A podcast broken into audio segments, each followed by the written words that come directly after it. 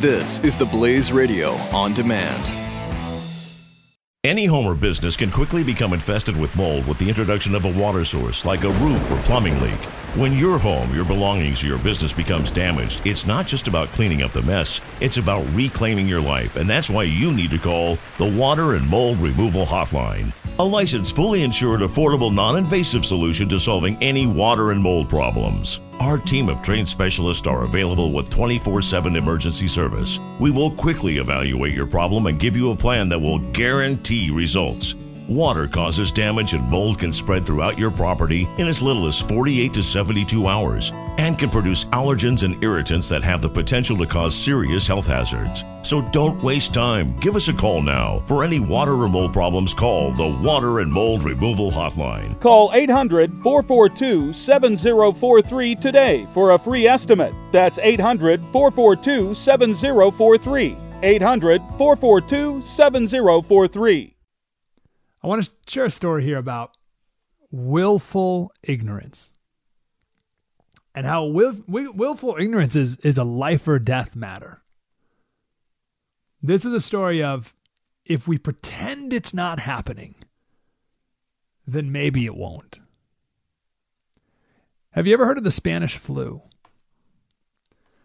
The Spanish flu uh, was just after World War One.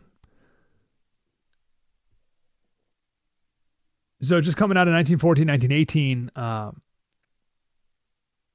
well, 9 million, 50 million casualties worldwide, 9 million soldiers, and 7 million civilians killed. Do you know why they call it the Spanish flu?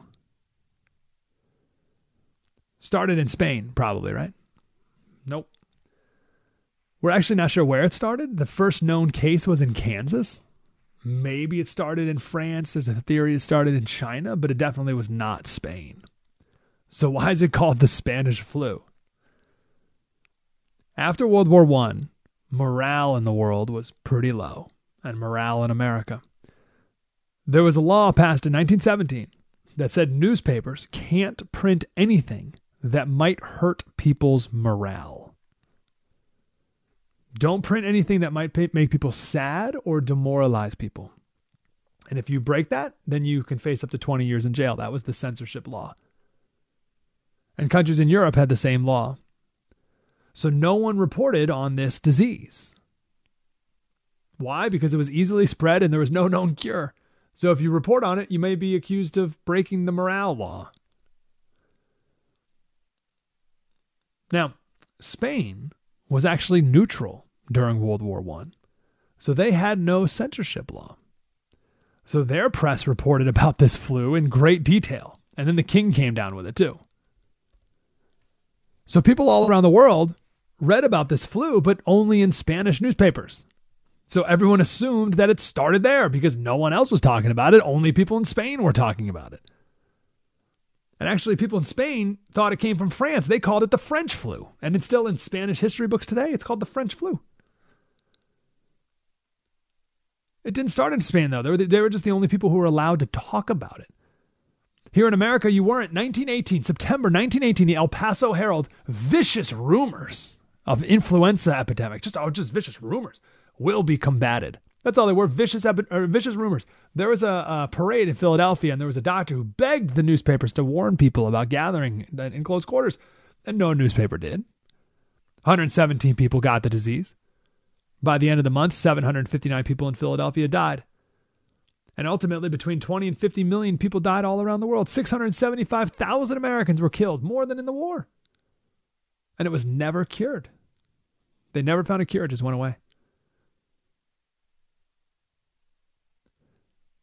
I just think that's a wild story because the media, at the time through censorship, but I'm sure a lot of it also was their own desire, just didn't want to share certain bad news.